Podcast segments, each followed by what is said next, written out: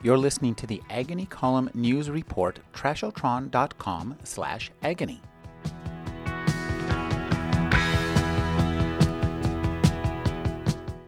The new memoir by Shannon Leon Fowler is Traveling with Ghosts. Thank you for joining me, Shannon. Thanks for having me. Shannon, this book starts off with a tragedy that has essentially defined your life. What was that tragedy? How did that unfold? So, when I was 28 years old, I was traveling with my 25 year old fiance in Thailand, and he was stung and killed by a box jellyfish. This is a deadly species uh, to which uh, more deaths are probably need to be attributed. To talk about this jellyfish. So, Box jellyfish were previously thought to be confined to northern Australia, but with global warming, their populations have been expanding and increasing and becoming much less predictable. So there have been deaths all over the tropics now. Um, Thailand is a place that I've done more research, and there have been six confirmed deaths since Sean's death in 2002, and I think there have been many more unconfirmed deaths and a lot of near deaths as well. Talk about being in the ocean. And in that moment you've spent so much of your life in the ocean. The ocean has really defined you. Mm, yeah and it's always been a huge part of me. Um, when we were first in the water sean was always asking about shark attacks. And you know I, I remember thinking how ridiculous that was shark attack in thailand. And when he was initially stung something bumped me first in the water and it felt big it felt heavy. So i thought it was a stingray and i had no idea what was going on until he was dead.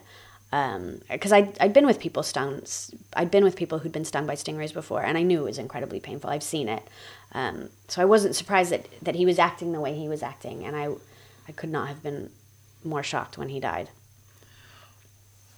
Your youth in La Jolla with your grandfather, mm-hmm. who was a marine biologist, uh, led you to a PhD at UC Santa Cruz. Yep talk about choosing Santa Cruz and marine biology.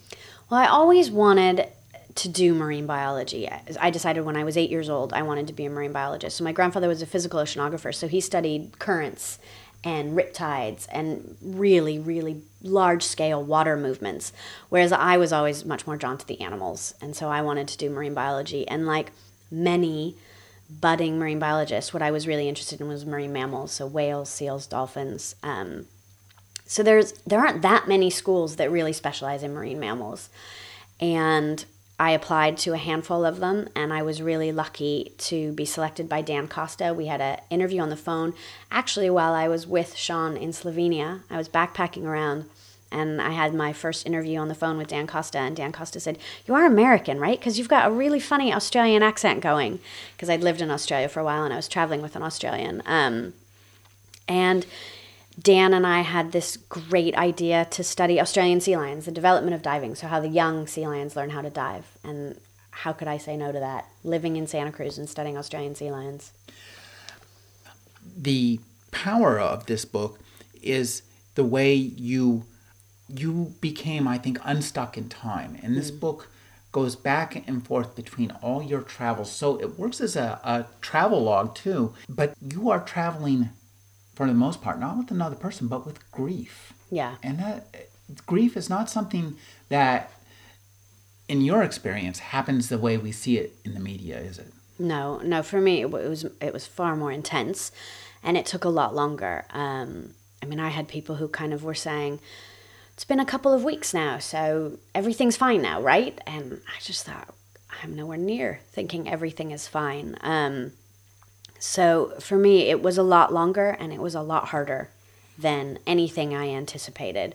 But yes, it, it was a constant companion while I was traveling through these countries. On the beach in Thailand, you met uh, two young women from Israel and what's so wonderful is that for the first half of the book, we don't even learn their names. Yeah. And then by the time we learn their names, we already really love them. So, and they are great characters. One of your strengths in this book is creating a gallery of great characters. So, Talia and Anat, um, one of the reasons I didn't want their names earlier, and my editor queried it, she thought it would be nice to bring in their names earlier, but I didn't know their names for so long. I had been through so much with them before I knew their names. So they were there on the beach when Sean died. They followed by foot to the clinic. They were there when he was pronounced dead. They stayed that entire night with me until we could get a key to keep him cold at the temple. And then they showed up the next morning to take me to the police station where I w- was requested to be, and they stayed with me that entire day at the police station. And I didn't learn their names till the end of that day. So I had already been through an incredible amount with them before I knew their names. And I guess I wanted that to kind of be mimicked in the reader's experience that they didn't need to know their names, that there wasn't a formal, hey, my name's Shannon. Hi, I'm Talia. It was much more it was it was beyond names, I guess. I mean, it was so human and so raw.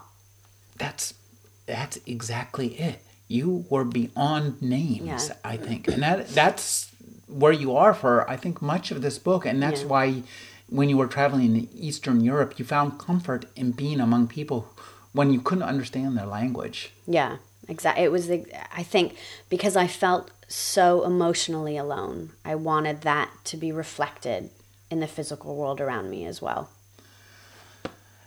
Do you think you'll ever recover?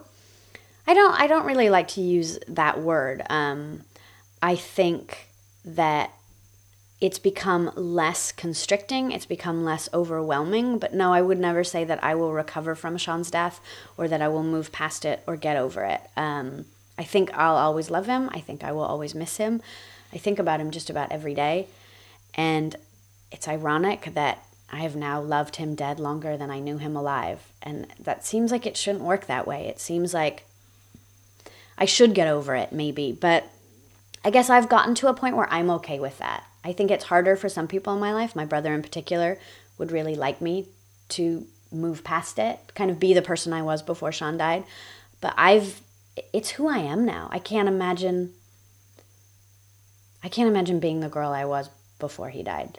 Well, I think in the book you make it quite clear that what happened to you experiencing that kind of trauma with that kind of intensity at that close a range because you were right there it's like uh, an asteroid hitting a planet it's Yeah. not the same planet afterwards No, and it felt like a different planet. I mean, I felt like a different person. I used to tell my parents that I could I can see a photo, an undated photo, and I know if it was before or after Sean died. I just I look different. I'm a different person, and I feel like a different person. So yeah, I think that's a that's a, it's a good analogy. It, it felt like a totally different planet. writing this book must have been a challenge did you feel like you had to relive those uh, scenes you wrote I did. Um, and I think in a lot of ways it was cathartic. I think at the beginning, I needed to process and go through it that way. I found it actually almost a relief to kind of put it all on paper and put it down in a way that made sense. I mean, one thing that I never talked about with with anyone until I started writing the book was that I'd I'd run back to put a dress on. That I was topless when he died, and I ran and I put a dress on, and then I went to go get go get help after he'd collapsed. And I never told anyone that until I started writing the book, and that things like that um, made it when I put it on paper. I think it made I don't know if I've forgiven myself, but I could see where I could see where I was coming from. I think that by putting it on paper, you were externalizing it. Hmm. By getting it outside of yourself. Yeah. you're able to like turn around and look at it. And, Yeah. And Look at it how someone else might see it. in this book, I think your prose is really beautiful. It's very direct. You do a great job of creating yourself as a character. You wrote a lot of journals. You mm-hmm. talk. The book talks about writing journals constantly through all your travels. How much of the journals made it into the book? quite a lot. Um, there are direct lines that made it into the book. Then there are some lines that got massaged a little bit, but a lot of the thoughts and the emotions, um, the sentiments, the descriptions certainly are all taken pretty much directly from my. I could not have written this book without the journals. the asynchronous chronology of the book really works for the reader. It provides tension, it keeps us turning the pages, but there are also these stunning juxtapositions where you'll take us back to the past and we'll see something that we already know. You will see you experiencing something that we already know isn't going to work out. And I'm thinking of uh, this is a, your literary approach to your life early on in the book, you talk about chapter one and chapter two. Mm, yeah. And then Yeah. way down and towards the end, we realized that you were talking about chapter three. Yeah. So what, tell us a little bit about those chapters. So chapter one and chapter two is actually how Sean always referred to our relationship because we got we met in Barcelona, we got together, and then we broke up, and then we got back together. And so he always talked about chapter one and chapter two, um, and they were quite different relationships. I mean, in chapter one, we were very young. Um, How young? do you know, I'm just I was, I was 24 and he was 22 when we first met.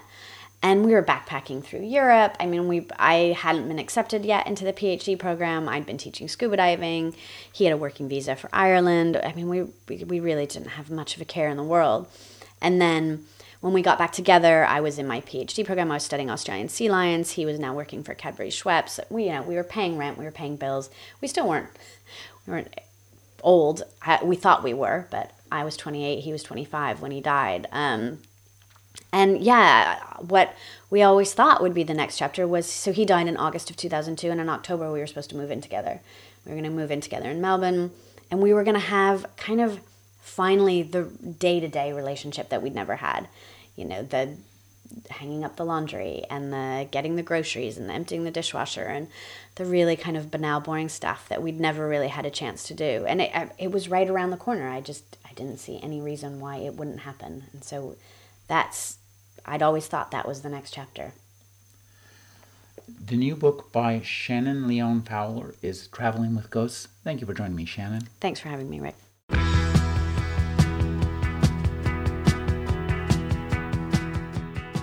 You're listening to the Agony Column News Report, trashotron.com slash agony.